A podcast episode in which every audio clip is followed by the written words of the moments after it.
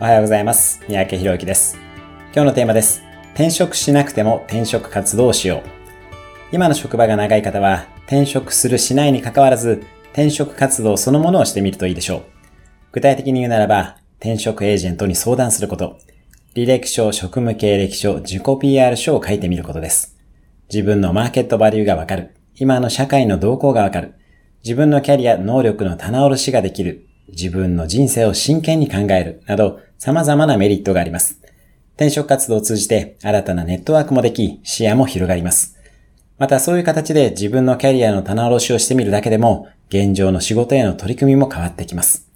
同じ仕事をするにせよ、どうすればもっと能力をつけられるかなど、観点も持てるようになります。じゅうねん以上同じ会社にいる方は、起業なども考えつつ、転職活動もぜひやってみてください。